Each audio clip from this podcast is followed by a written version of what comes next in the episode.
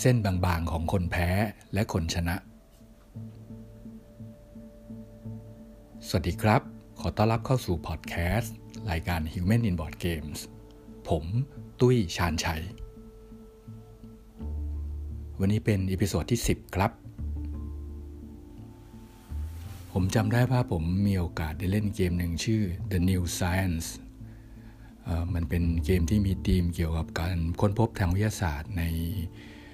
ศตวรรษที่ 17 ของยุโรปนะครับ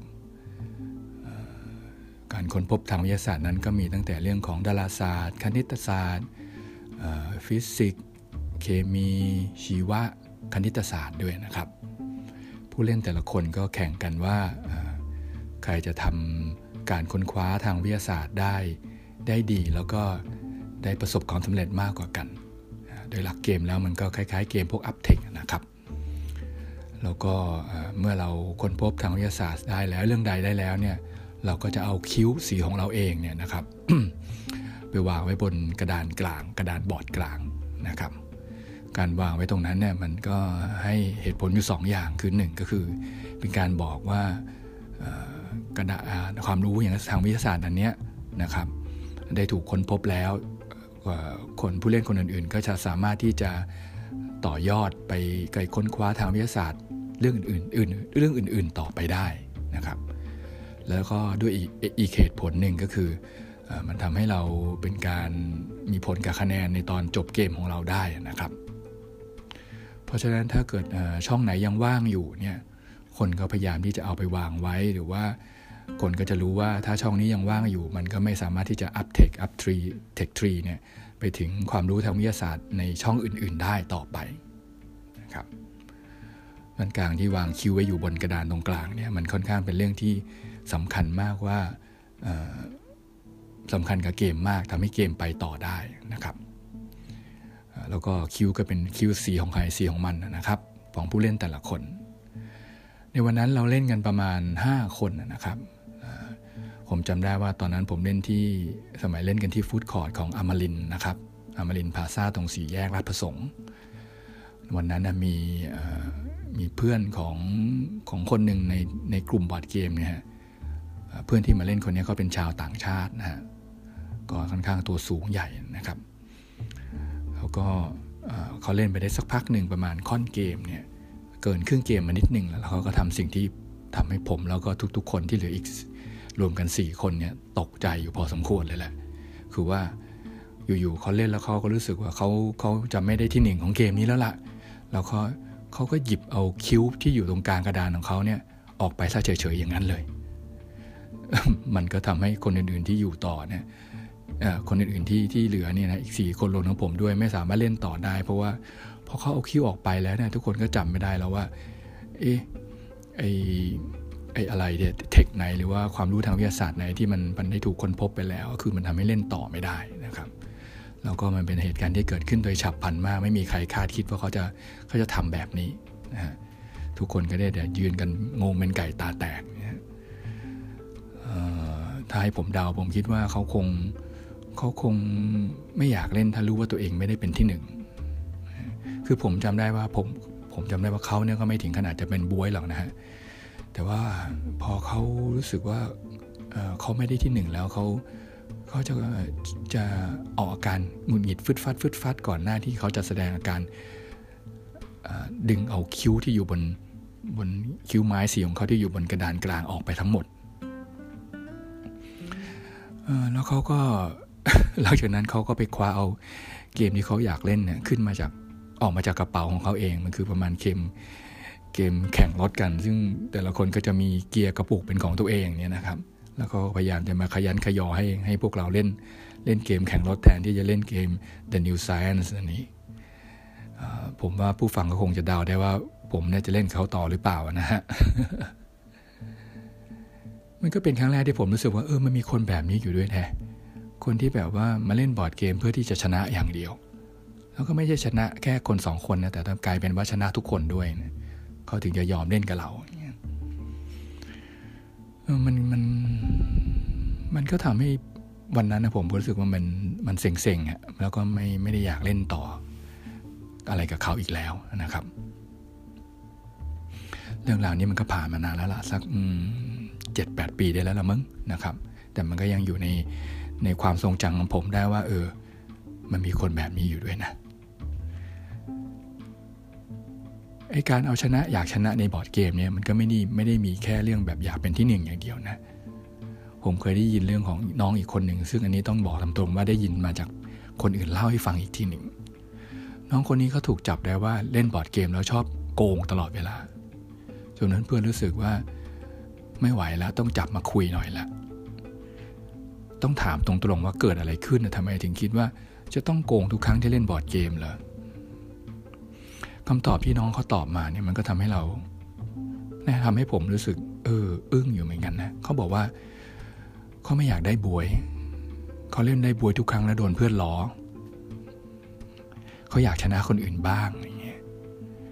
ผมไม่ได้อยู่เหตุการณ์เนี่ยผมก็สงสัยเหมือนกันว่าเอ๊การอยากชนะคนอื่นมากขนาดเนี้ยมันทำให้เขา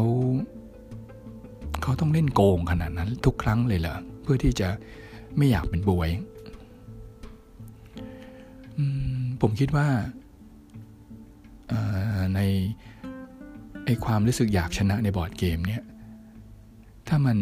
ถ้ามันเป็นอะไรที่เล่นกันในกลุ่มเพื่อนเฮฮาแล้วมันก็จบไปไม่ได้จริงจังมากเนี่ยมันก็เป็นเรื่องที่พอจะโอเค เข้าใจกันได้ว่าเขาไม่ซีเรียสหรอกนะแต่ถ้าเมื่อไหร่มันถูกหยิบขึ้นมากลายเป็นเรื่องหรือเป็นเป็นประเด็นที่ที่ทำให้เรา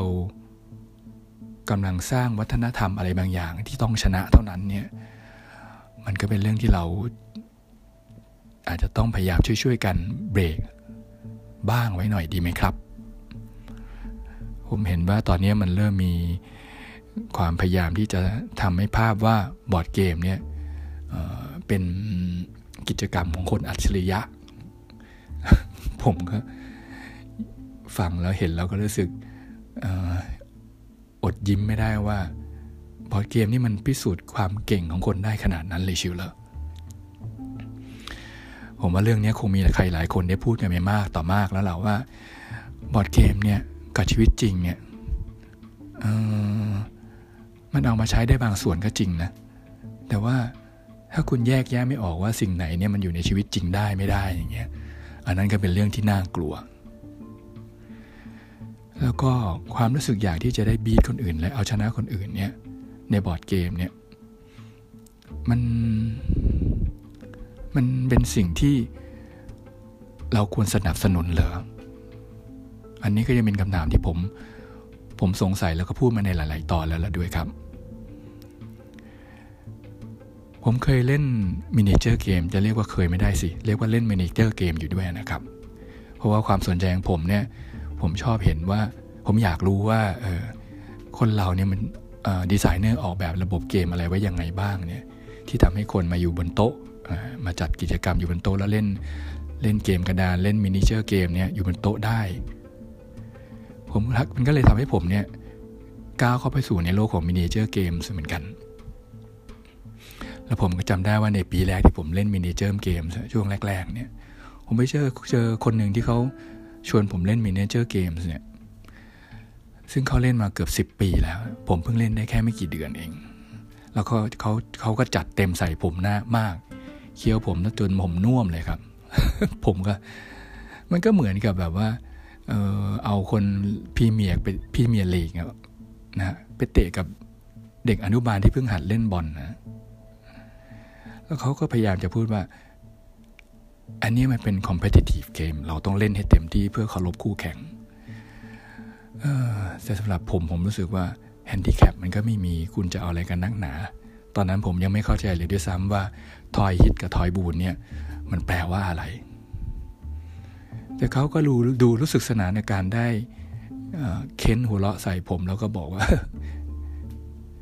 เหมือนกับว่าได้บีทผมเนี่ย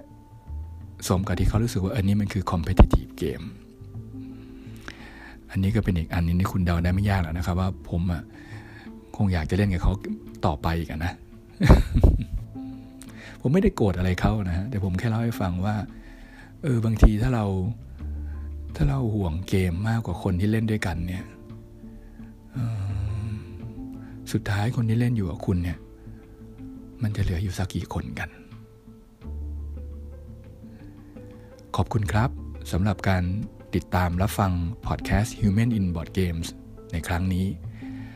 ตอนนี้สามารถรับฟังได้ในพอดแคสต์ของ iPhone แล้วนะครับ แล้วก็ฝากกด subscribe ทั้งใน iPodcast ใน Spotify Facebook และ Twitter ด้วยนะครับ ต้องขอโทษที่วันนี้อาการอาจจะไม่เต็มร้อยสัหน่อยนะครับ เพราะว่าเพิ่งหายไข้มาแต่จริงๆก็รู้แล้วครับว่ามันก็ไม่ใช่ข้ออ้างนะจริงๆควรจะต้องเต็มที่กับผู้ฟังอยู่ ต้องขออภัยด้วยถ้าวันนี้น้ำเสียงมันค่อนข้างที่จะ แอบแผบหรือว่าเบาไปบ้างนะครับ และในสำหรับตอนหน้าเนี่ยผมอยากจะพูดถึงชายคนหนึ่งที่เปรียบตัวเอง ดังสายลมครับ ขอบคุณครับ สวัสดีครับ